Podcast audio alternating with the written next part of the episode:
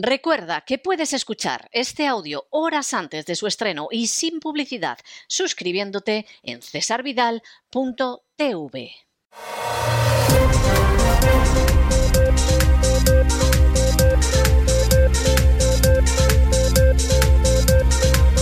Las noticias del día. Estamos de regreso y estamos de regreso después de ese editorial que hemos dedicado precisamente a la aclamación popular, oigan, más del 98% de los votos, ni que fuera el Partido Comunista de la Unión Soviética. Bueno, no, el Partido Comunista de la Unión Soviética no llegaba a mayorías tan cualificadas había gente que votaba en contra de Stalin en un porcentaje mayor, o sea que no, no vayan ustedes a creer. En el Partido Popular sí se llega a ese porcentaje de votos y en ese porcentaje de votos pues aparecía como el nuevo capo di tutti capi Alberto Núñez Feijó. Se convertía en el personaje que va a controlar el partido a partir de ahora. Esta es la noticia con la que abrimos también hoy nuestro boletín en ese segmento que dedicamos a España y es que de aquí pues se desprenden muchas cosas. ¿Qué es lo que está diciendo Feijó? Que hay que señalar que no es solo Feijó. En alguna entrevista publicada en el extranjero, bien hasta donde yo sé, no en España, Pablo Casado también hablaba de un gobierno de concentración nacional en el que estuvieran distintas familias de la derecha y también los socialistas.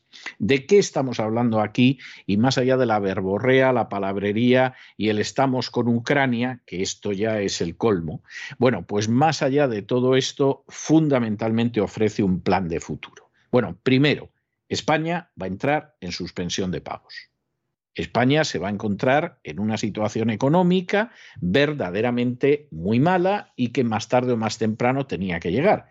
Esto puede tardar más, puede tardar menos, es muy posible que haya elecciones anticipadas, es muy posible que esto sobre todo se precipite desde el momento en el que el Banco Central Europeo deje de comprar la deuda pública española, pero aquí la situación va a ser muy grave.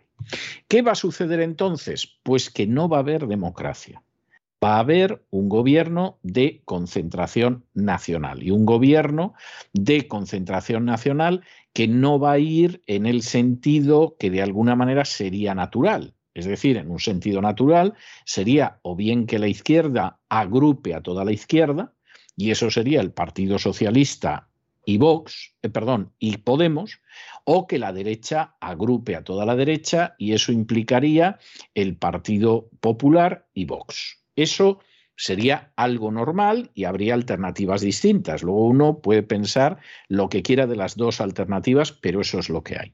Pero esa solución no se va a dar. Y en principio, a día de hoy, vaya usted a saber a la vuelta de seis meses, pero a día de hoy, la postura que persigue el Partido Popular y que parece ser que el Partido Socialista, sin decirlo, también persigue, es un gobierno de concentración nacional, Partido Popular, Partido Socialista, que arroje a Vox a las tinieblas, es decir, vosotros muchachos no tenéis que hacer. Habéis hecho la enorme estupidez de suscribir las directrices sobre Ucrania, de aplaudir a Zelensky, que es un corrupto criminal, etcétera, pero os va a dar lo mismo, imbéciles, os quedáis fuera. Esa es una de las posibilidades y por el otro lado, pues algo parecido. Es decir, saque usted a los de Podemos. Ya sabemos que estos no van a cambiar el mundo de base moviendo el imperio burgués, ni mucho menos, y, efectivamente al final la revolución ha sido sobre todo no asaltar los cielos, sino asaltar los chalets y las cuentas corrientes. Pero a esos quítelos usted, porque ocasionalmente pues cuestionan algo de la política de Bruselas o cuestionan algo de la política de la OTAN y resultan molestos resultan molestos, no está claro que se duchen todos los días, en fin, apártelos. De manera que aquí la idea de la gran coalición de las izquierdas o de la gran coalición de las derechas, nos vamos a deshacer de ella. Porque tanto a la izquierda como a la derecha presentan algunos elementos críticos. Vox, por ejemplo, pretende que es contrario a la agenda globalista y en muchos aspectos lo es. Por el contrario, Podemos es agenda globalista, pero puede molestar en algunos aspectos del trazado de la agenda de ruta. Por lo tanto, nos desprendemos de esta gente, formamos un gobierno en el cual estamos los dos grandes partidos, así ninguno se aprovecha de la crisis y salvamos el sistema. Este es el plan, ¿eh? un sistema que por supuesto ya va a ser solo una colonia, ya va a ser solo un protectorado. En buena medida, España es una colonia y es un protectorado de la agenda globalista hace mucho tiempo y hace lo que le dice el señorito Soros y lo que dice la gente de Soros en Bruselas, como es el caso de Borrell, etcétera, etcétera. Pero esto ya va a ser la consumación total de España convertida en un protectorado, en una colonia de la agenda globalista. Y hasta ahí llegamos y punto. Ese es el plan. Eso va a llevarse a buen término de aquí al año 2030, es decir, España se convierte en una colonia para el año que viene, ya cenjado, y para el año 2030, pues fíjense ustedes, todavía queda más de un lustro para terminar de limar asperezas, de limar aristas y que España sea una colonia. ¿Eso es posible? Sí, es posible. Es posible y todo el mundo está empujando en esa dirección. Incluso los de Podemos, pues eh, podrían avanzar también en esa dirección si efectivamente el precio de alguna manera fuera interesante. No hay nada más que ver que al final en toda la crisis de Ucrania no ha dicho nadie ni oste ni moste. Es decir, esto, esto es algo clarísimo. Los de Vox haciendo un ridículo absolutamente extraordinario. Parece que les escriben el guion o en Varsovia o en Miami o, o, en la Casa Blanca. Y por el contrario, los de Podemos, pues tampoco sin decir ni pío, porque a fin de cuentas quieren seguir en el gobierno y seguir chupando de la teta. Y en el caso de Pedro Sánchez no hemos tenido un presidente más otanista en la vida y en el caso de Feijóo, pues fíjense ustedes, en el vigésimo congreso del Partido Popular saludando a los ucranianos. O sea, es algo, es algo surrealista su paisano Valle Inclán, vamos, hubiera escrito un esperpento maravilloso con esta situación. De manera que el plan es claro, hacia dónde se avanza es obvio, que se ha avanzado mucho en esa dirección, no cabe duda, que el propio Feijó es un hombre de la agenda globalista, hombre, no tienen nada más que ver ustedes cómo abordó la crisis del coronavirus y las vacunas, fue el más fanático entre los fanáticos, de modo que ahí la cosa está más clara que el agua. Eh, ¿Y no hay salida? Pues no, puede salir mal, puede salir mal. Y de hecho hay precedentes de gobiernos de concentración nacional que al final se acabaron estrellando. La agonía de un régimen como el de la monarquía parlamentaria de 1876 se alargó es un régimen que prácticamente se pasó en agonía los últimos 30 años y bueno, ya los últimos meses estaba totalmente muerto. Era un cadáver que la gente saltaba sobre él para no tropezar. Y además, bueno, duró algo más porque hubo una dictadura militar para intentar solucionar algunas cosas y que aquello no se cayera, pero el régimen estaba en agonía y en fase terminal. Y esta es la situación en la que está ahora mismo el régimen en España. Régimen en España no se ha caído hace años porque le han seguido bombeando dinero desde el Banco Central Europeo, con lo cual España tiene una deuda que no puede aspirar a ser un país libre, independiente y soberano en su vida, y porque además, bueno, pues la banda de la porra de las castas privilegiadas, que son los sicarios de la agenda, agencia tributaria, en medio de una crisis galopante, todavía recaudan mucho más, lo que quiere decir que la prevaricación y el fraude de ley en la agencia tributaria es algo absolutamente sistémico y sistemático. Y en medio de esta situación, pues Feijó aspira a seguir en esa línea. Bueno, pues vamos a ver, porque como se acabe el dinero, el sistema no va a haber quien lo aguante. Y este, al final, es el punto central del asunto por enésima vez en la historia de España, la política de las castas privilegiadas habría sido tan egoísta, tan codiciosa, tan miserable y tan corrupta que el sistema habría terminado cayéndose. Y esto ha pasado varias veces.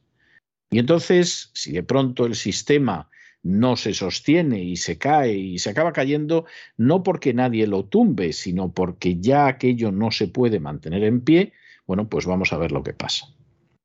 Y un gobierno de concentración nacional puede alargar la agonía, pero no puede salvar a este régimen, porque este régimen, con la deuda que tiene, el daño que lleva causando desde hace años a gente que, que son simples trabajadores y simple gente de clase media.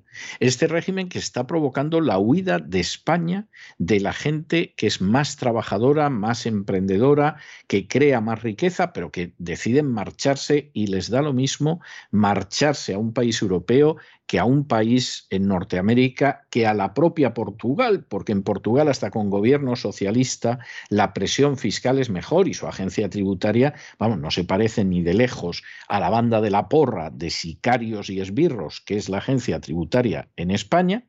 Bueno, pues en medio de, de esa situación ya pueden ustedes imaginarse que el futuro es un futuro difícil, que el sistema se cuartea que vamos a ver lo que aguanta, porque en España los regímenes se mueren y tardan años en enterrarlos, pero es que este apesta a cadaverina desde hace mucho tiempo y vamos a ver lo que viene después. Pero de momento ya lo saben.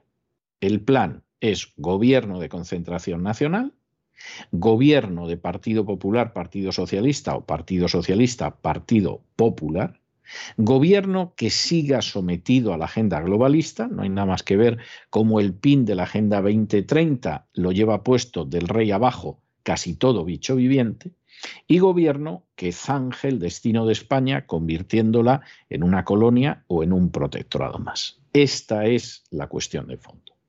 Y desde luego, si alguien piensa que los males de España van a venir de que ahora Feijó está frente del Partido Popular, bueno, bueno, lo suyo es o de una ignorancia, o de una ceguera, o de una ingenuidad, o de un fanatismo verdaderamente que se escapa a la calificación. Esa es la realidad.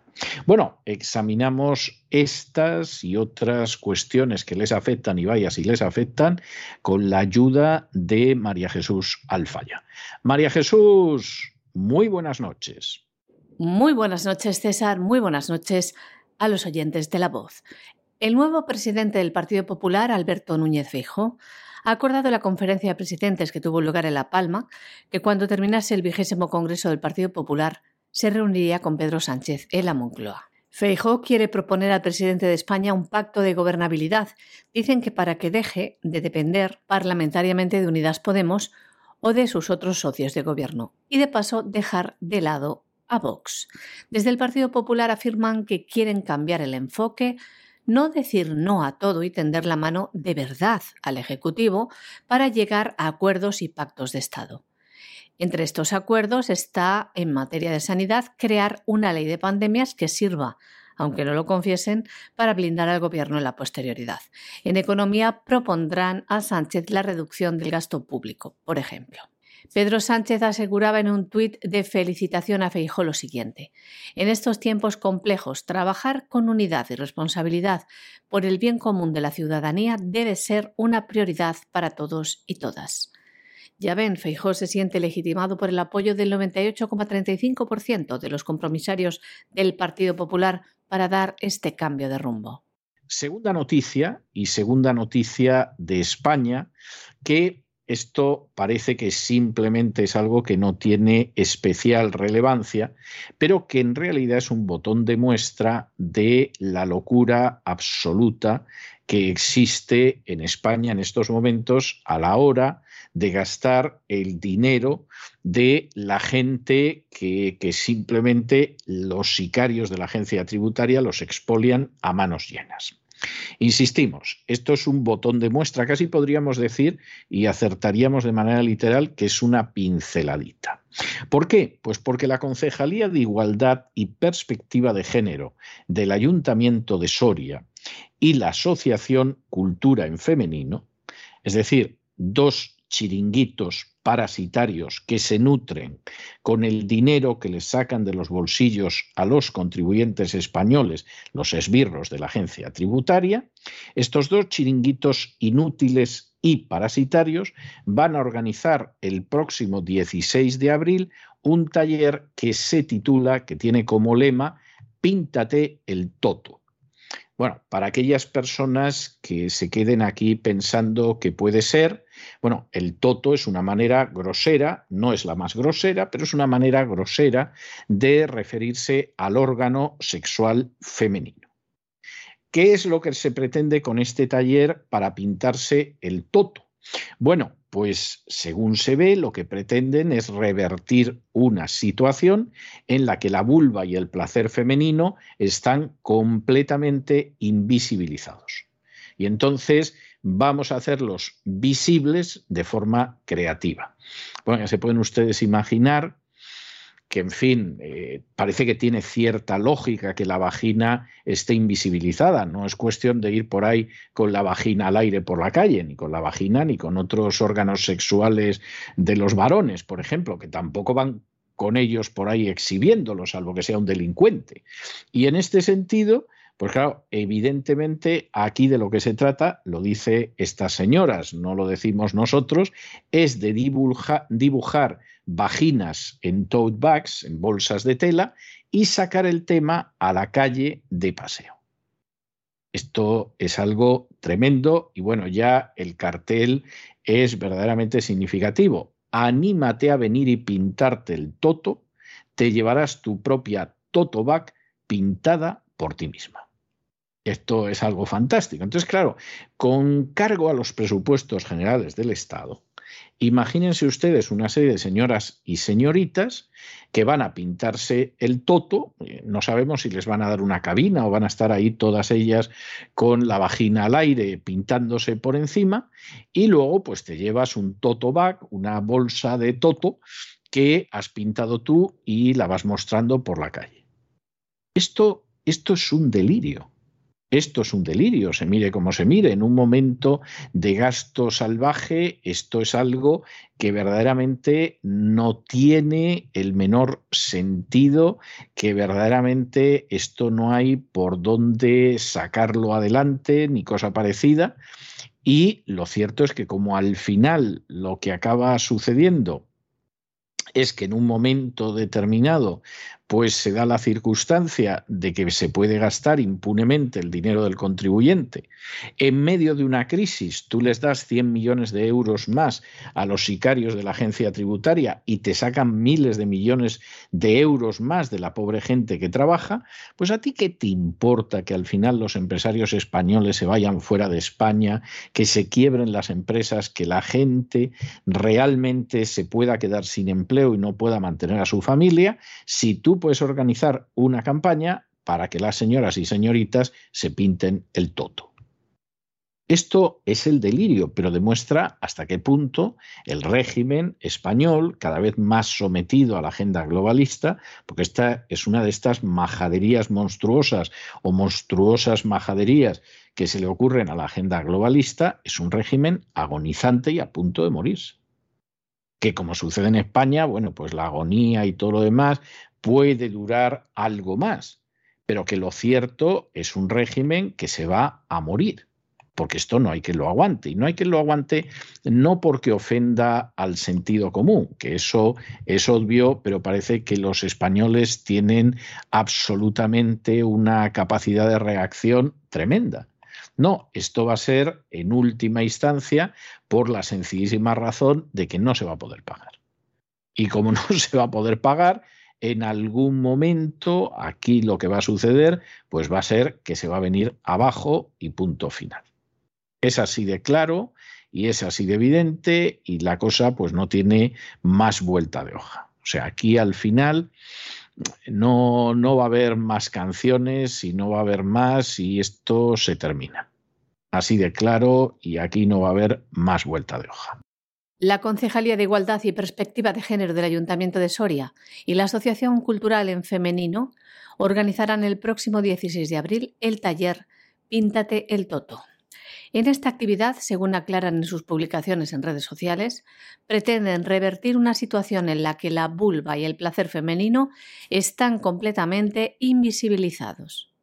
Con una propuesta que reflexione, dicen sobre ello de forma creativa. ¿Y cómo? ¿Cómo lo hacen? Organizando un debate en el que compartir experiencias, creencias y aprendizajes. Para después dibujar vulvas en tote bags, bolsas de tela, y sacar el tema a la calle de paseo. Esto es lo que dicen.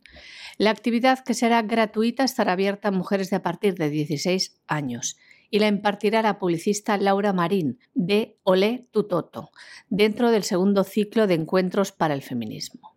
Así animan en el cartel para que vayan a participar. Anímate a venir y pintarte el toto. Te llevarás tu propia toto bag pintada por ti misma. Pues ya ven, para cosas como estas es para lo que el gobierno destina miles y miles de millones de euros de todos los ciudadanos.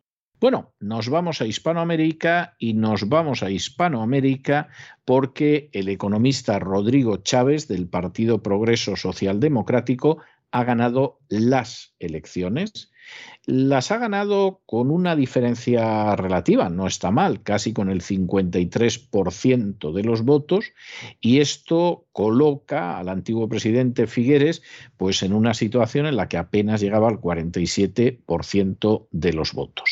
Bien es verdad que hay una serie de cuestiones que hacen que uno tampoco lance cohetes. Primero, eh, hay más de un 40%, en realidad casi un 43% del censo electoral que no fue a votar. Es decir, el cansancio que se ha producido en Costa Rica con los gobiernos previos ha sido muy grande. Y ha habido gente que efectivamente en esta segunda vuelta no le convencía ni un candidato ni el otro, ni Figueres ni Chávez en un momento en el que, por otro lado, pues tampoco puede extrañar mucho porque se da la circunstancia de que Costa Rica es uno de esos países que como es pequeñito y está en Centroamérica y no suele haber noticias sobre él, es una colonia de la agenda globalista desde hace años. Han ido metiendo la agenda globalista a golpazos y evidentemente hay mucha gente que en un momento determinado ni se fiaba de Figueres agenda globalista ni de Chávez, al que muchos identificaban también con la agenda globalista. ¿Qué es lo que al final ha determinado que la gente acabe votando a Rodrigo Chávez?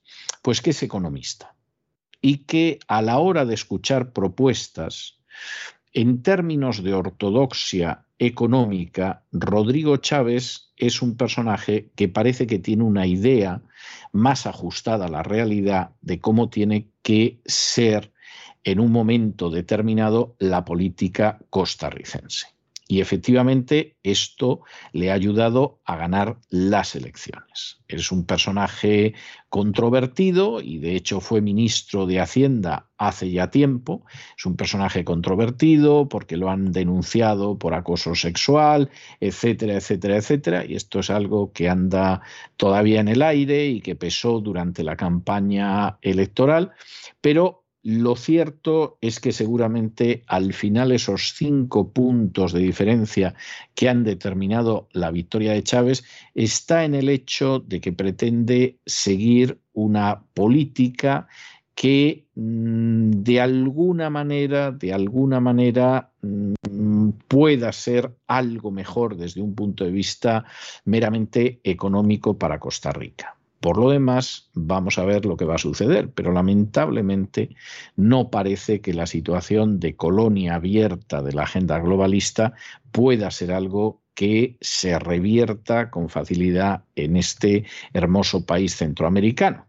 Por supuesto, eh, Chávez ha dicho que va a hacer que Costa Rica sea el país más feliz del mundo, pero bueno, pues sí que esto te da muchas garantías cuando la visión del Foro Económico Mundial, del Foro de Davos para el año 2030, es que no vamos a tener nada y vamos a ser felices. O sea, no, la palabra felicidad ya ahora mismo la escuchas y te da un escalofrío.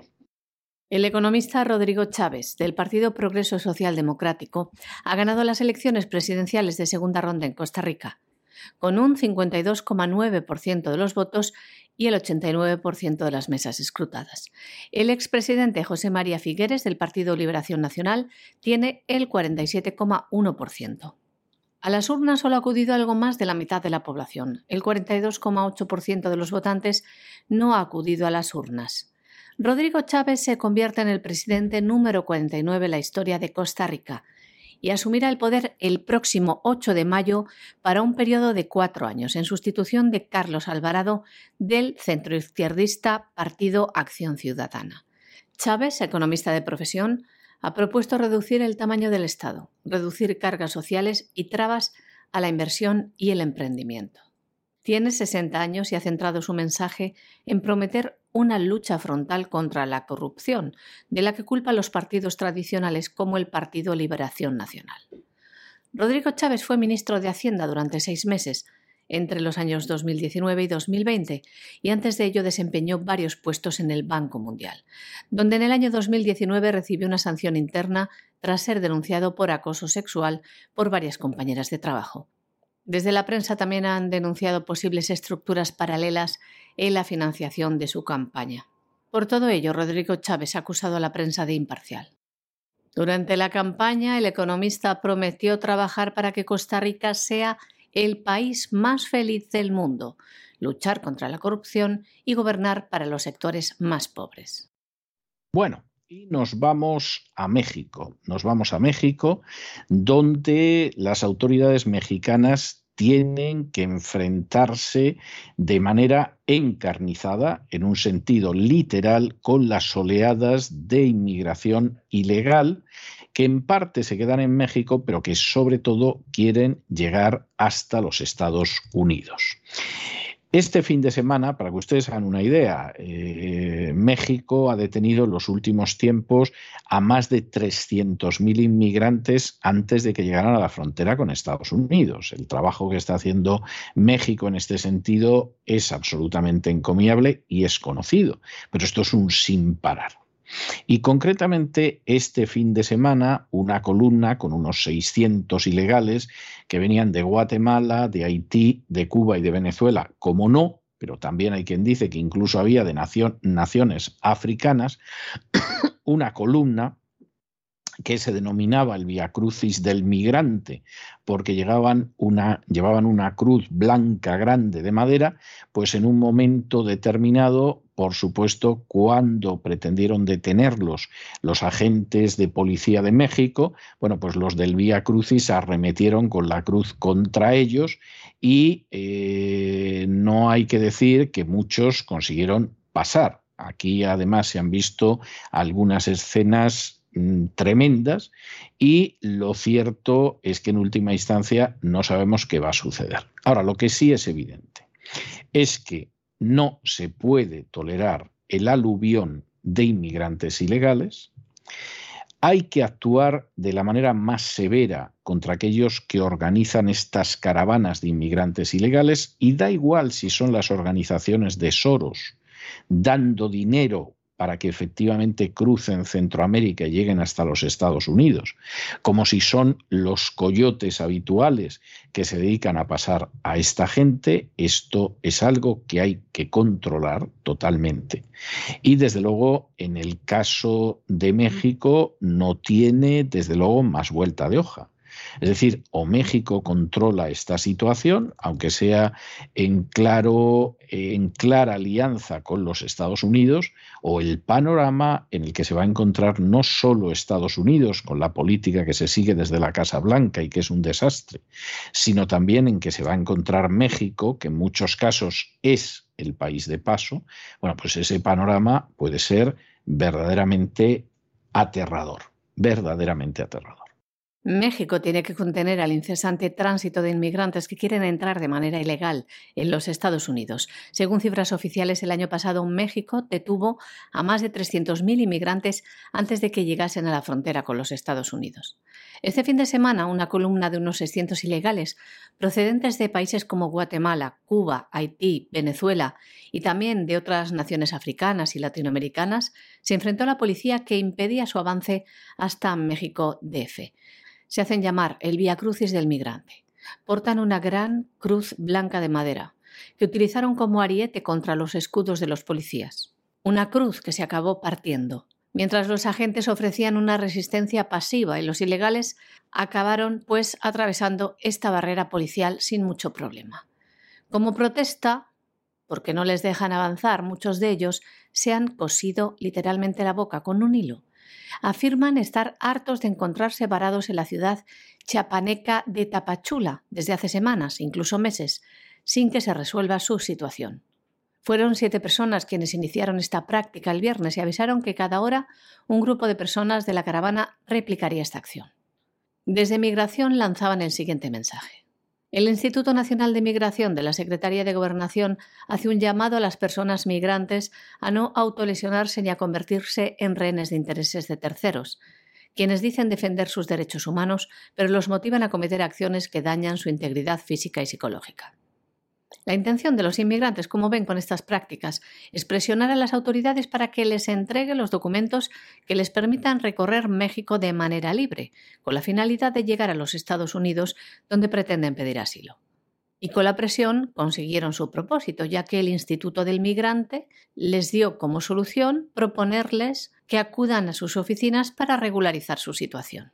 La caravana llamada Via Crucis Migrante, por su cercanía con la Semana Santa, Duró tres días y apenas avanzó unos 16 kilómetros hasta la comunidad de Álvaro Obregón, prácticamente a la salida de Tapachula, donde este domingo unos 400 inmigrantes aceptaron finalizar su limitada andadura. Como ven, la presión y la fuerza son los medios para conseguir sus fines. Hace unos días, los mismos que formaron esta caravana entraron en la mexicana Oficina de Inmigración de Tapachula y la destrozaron al no recibir respuesta de su demanda de visas humanitarias para salir de la ciudad. Bueno, y nos vamos al último y tercer segmento de noticias de nuestro boletín, que es el segmento de internacional y que hoy empezamos precisamente con una muy buena noticia. Y es que en contra de lo que decían las furcias mediáticas en las últimas semanas, y es que Víctor Orbán, el presidente de Hungría, estaba más que liquidado y que Víctor Orbán además se iba a dar la circunstancia de que iba a perder las elecciones y la agenda globalista ya iba a poder entrar a sangre y fuego, metafóricamente hablando, en Hungría, bueno, pues a pesar de todas estas proyecciones de futuro, pronósticos, anuncios, profecías, etcétera, Víctor Orbán ha arrasado. Ha arrasado en las elecciones presidenciales y ha arrasado con el Parlamento porque su partido, que es el Fidesz, de los 199 escaños que hay en el Parlamento, ha conseguido 135. Tiene más de eh, dos terceras partes del Parlamento. Es algo en ese sentido tremendo entra en el Parlamento un partido de extrema derecha, ahora es complicado eh, denominar extrema derecha a Orbán porque resulta que tiene un partido a su derecha que es de extrema derecha, que es un partido muy nacionalista, que ha superado la barrera del 5% de los sufragios que hay que tener para tener representación en el Parlamento y que obtiene siete diputados. Por cierto, barrera que habría que imponer en España un partido que no tenga como mínimo un 5% de los sufragios en toda la nación no tiene por qué estar en el Parlamento, no debería estar en el Parlamento. Como en tantas cosas, esto en Hungría lo han hecho bien y como tantas otras cosas, esto en España lo han hecho mal. En estas elecciones la participación ha sido considerablemente alta, más del 69%, pero sobre todo hay una serie de cuestiones que son de enorme relevancia. Por ejemplo, ha habido un referéndum paralelo que ha obtenido más del 90% del apoyo de los votantes a las propuestas de Víctor Orbán para evitar que en un momento determinado se pueda imponer la ideología de género en las escuelas, como pasa, por ejemplo, en España. Esto es algo que puso a bramar y aullar a la gente de la Unión Europea y de la agenda globalista, pero al final en el referéndum más del 90% ha votado a favor de Orbán y de esta ley que impide el adoctrinamiento de niños en las escuelas. Desgraciadamente, solamente votaron con votos válidos el 44% de los húngaros y lo que ha sucedido, porque además se invalidaron un 20% de papeletas porque tenían marcas incorrectas, etcétera, no ha llegado al 50% y por lo tanto el referéndum no es un referéndum vinculante. Pero en cualquiera de los casos, aquí es evidente que sometido a referéndum, más del 90% de los que han votado apoyan a Orban. Y desde luego, en términos de su presidencia y del partido, no cabe la menor duda de que los húngaros lo apoyan. Ahora, fíjense ustedes en el programa de Orban, porque ahora mismo es el único político europeo dentro de lo que podríamos considerar Occidente, aunque Hungría esté muy a Oriente. ¿eh?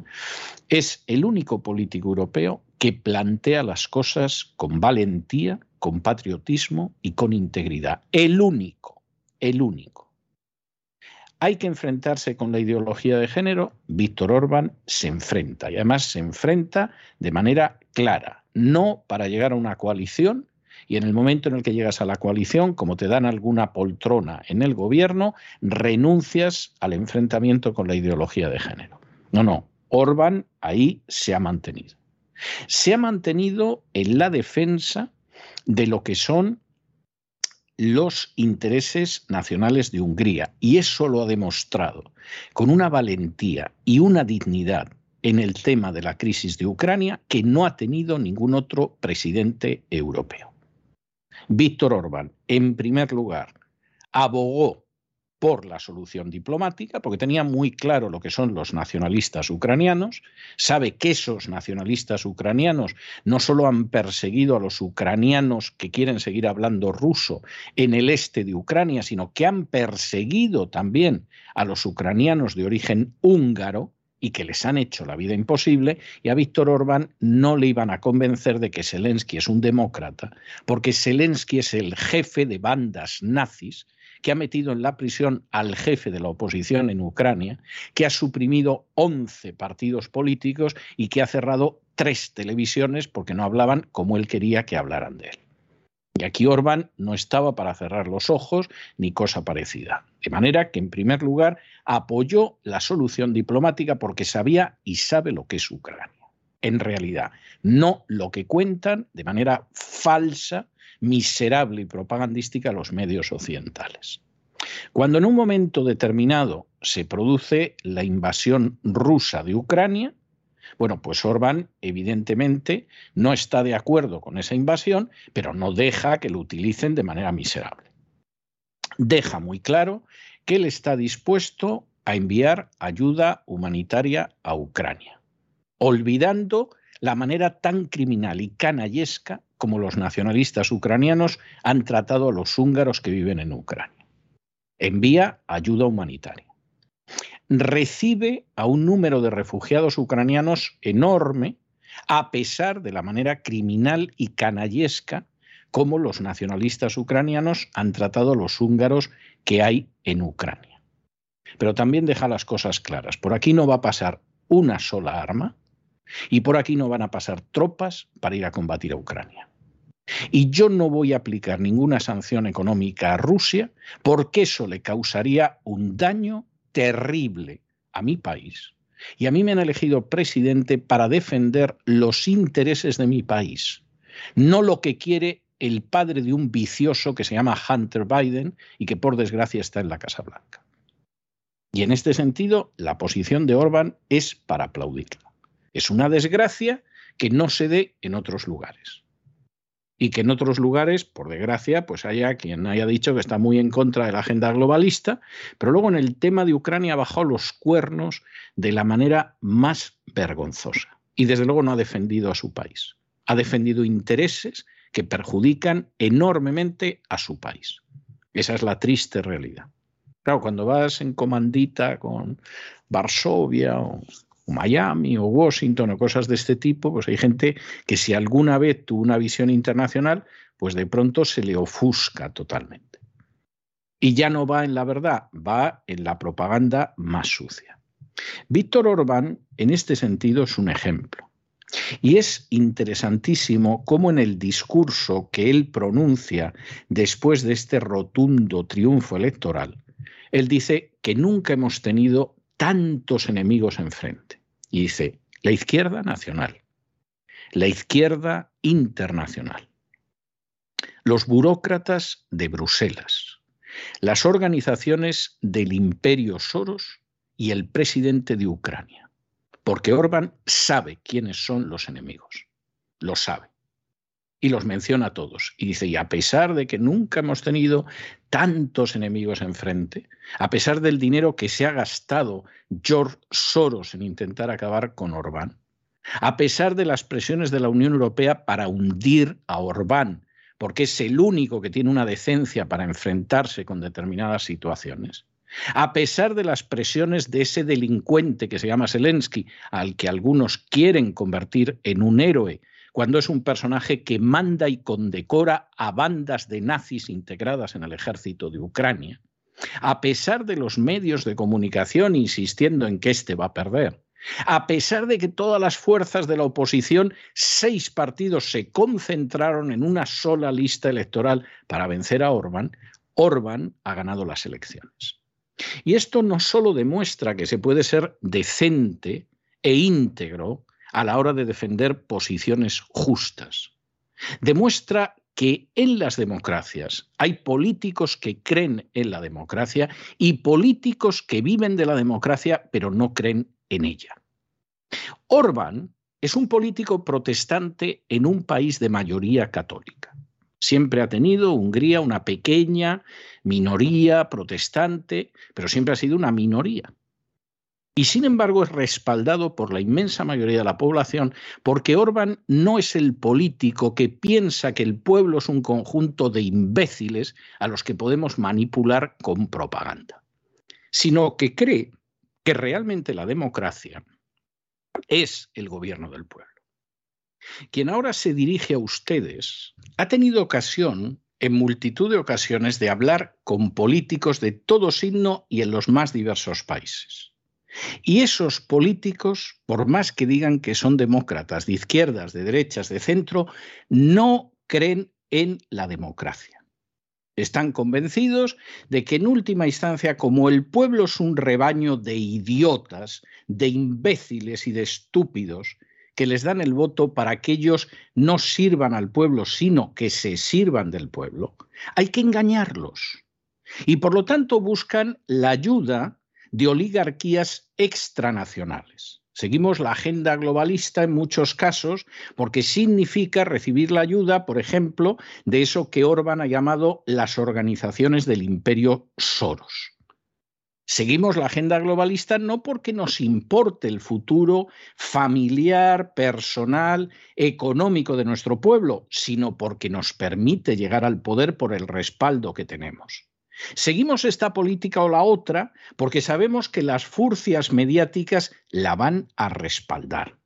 Seguimos esta política o la otra no porque beneficie a nuestros conciudadanos, sino porque permite que los burócratas de Bruselas o los burócratas de la OTAN sonrían y nos den una palmadita en la espalda y nos aseguren un buen futuro para nosotros, no para nuestra nación y nuestros ciudadanos. Y aquí lo tremendo de Orbán, y por eso los aullidos hoy se oían a uno y otro lado del Atlántico, es que es el político decente, íntegro y honrado que le dice la verdad al pueblo.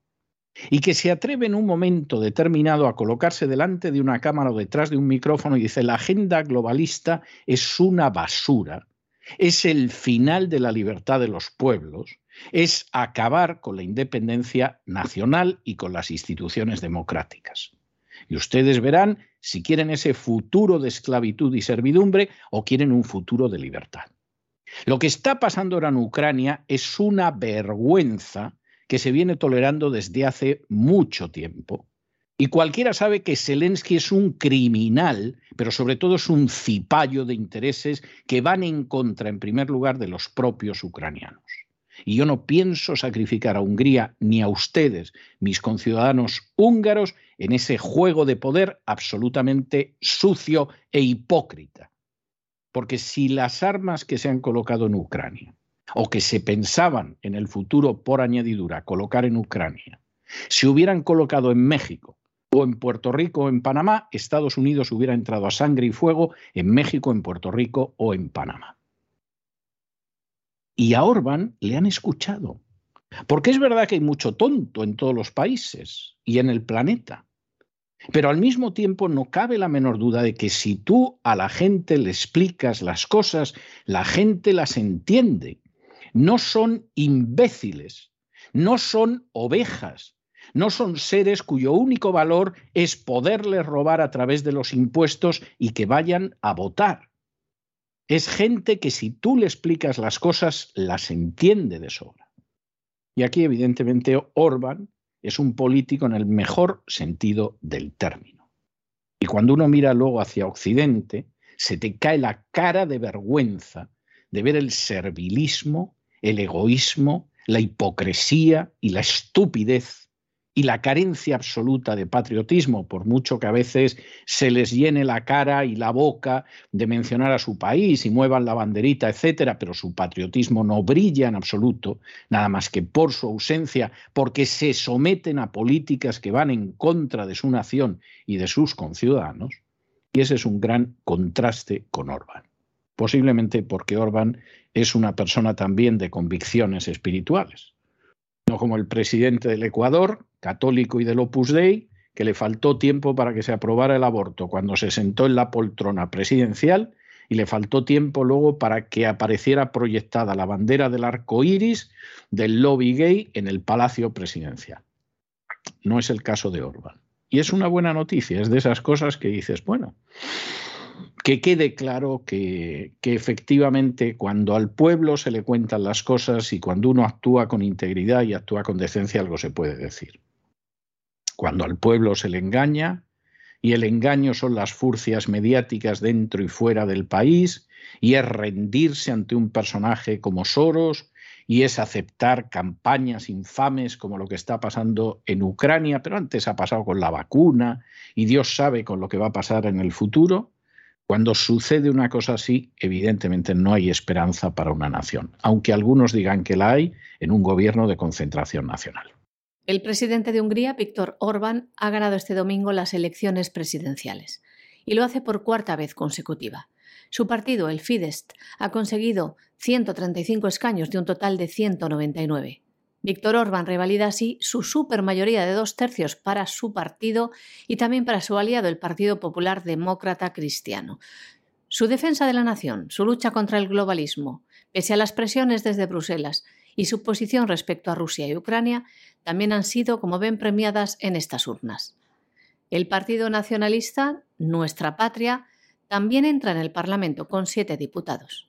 Y mientras Orbán se afianza en el poder, Unidos por Hungría, la alianza de los seis partidos de la oposición ha obtenido únicamente 56 escaños. La participación en estas elecciones ha sido similar a la del año 2018, con un 69,3%. Y en paralelo a la votación a estas elecciones presidenciales, los húngaros eran llamados a votar en un referéndum era para saber si el pueblo apoya la ley que protege a los niños contra los abusos y contra el adoctrinamiento de género y a su vez protege los derechos de los padres en la educación de los mismos. El referéndum de Orbán ha obtenido más del 90% del apoyo del pueblo en las papeletas escrutadas. Cuatro rotundos no es a las siguientes cuatro preguntas. Primera, ¿apoya la realización de sesiones de orientación sexual en la educación pública sin el consentimiento de los padres? Segunda, ¿apoya la promoción de tratamientos de reasignación de género para menores? Tercera, ¿apoya la introducción irrestricta de contenidos sexuales en los medios a menores que afecten a su desarrollo? Cuarta, ¿apoya la exhibición de medios sensibles al género a menores? Pero aunque el apoyo al no ha alcanzado más del 90% en las papeletas escrutadas, según ha informado hoy la Oficina Nacional Electoral, solo el 44% de los húngaros que votaron emitieron votos válidos a las cuatro preguntas.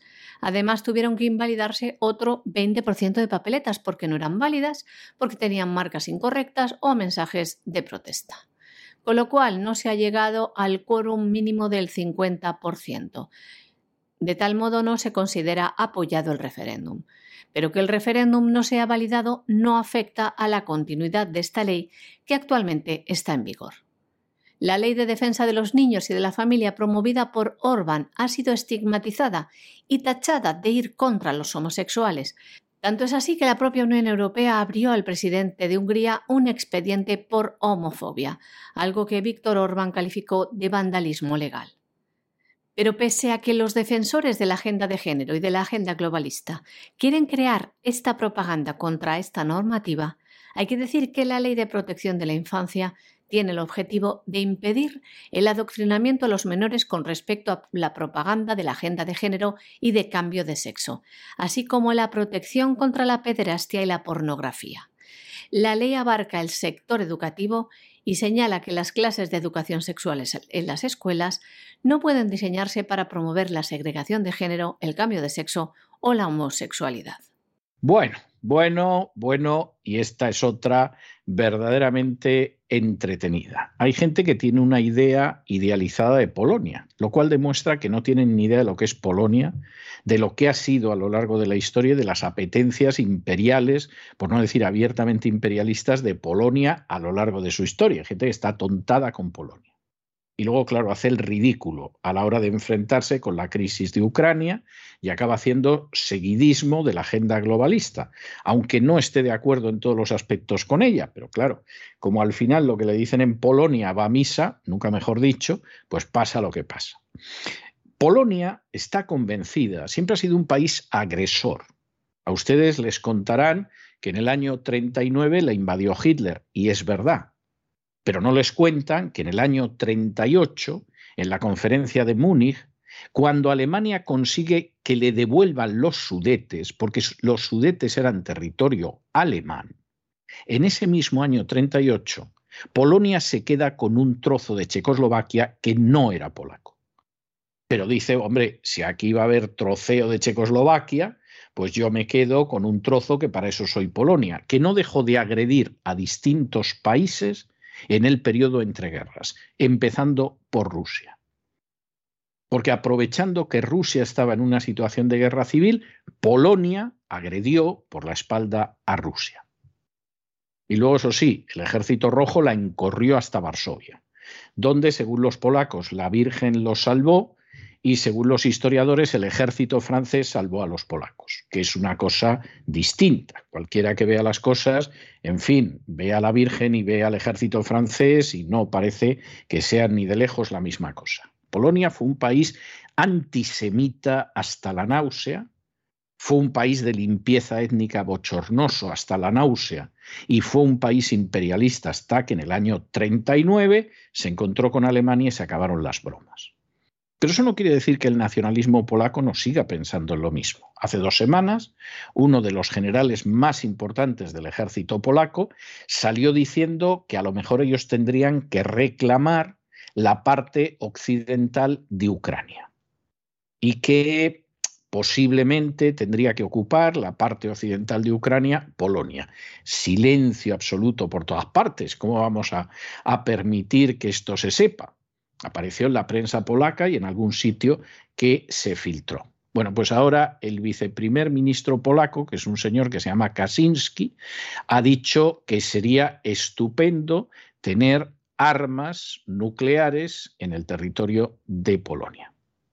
Bueno, pues a cada uno de ustedes las conclusiones que quiera. Polonia, por supuesto, ha dicho que le parece muy mal que Alemania no se sume al bloqueo de la compra de gas ruso, etcétera, etcétera.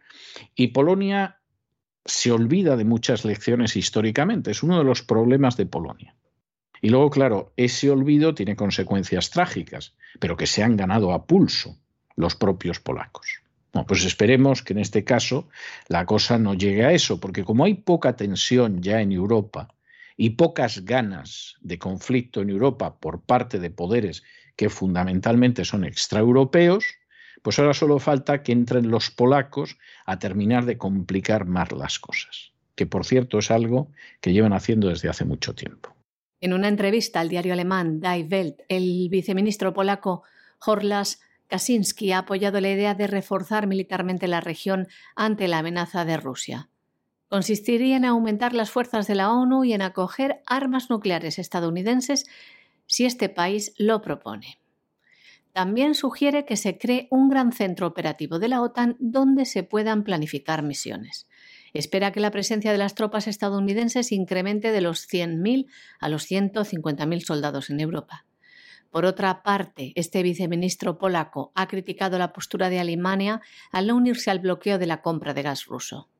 Y hasta aquí hemos llegado nosotros con nuestro boletín de esta noche. María Jesús, muchas gracias, muy buenas noches. Muchas gracias a ti, César, muy buenas noches también a los oyentes de la voz pero ya lo saben, no se vayan, no se vayan, porque vamos a regresar inmediatamente con el Despegamos con don Lorenzo Ramírez y le vamos a dar un repaso a la actualidad geoeconómica, tanto a escala nacional como internacional. Y luego, hoy es lunes, el primer día de la semana, y por lo tanto, el día que comenzamos la semana con un programa doble y sesión continua dedicado a la cultura hispánica.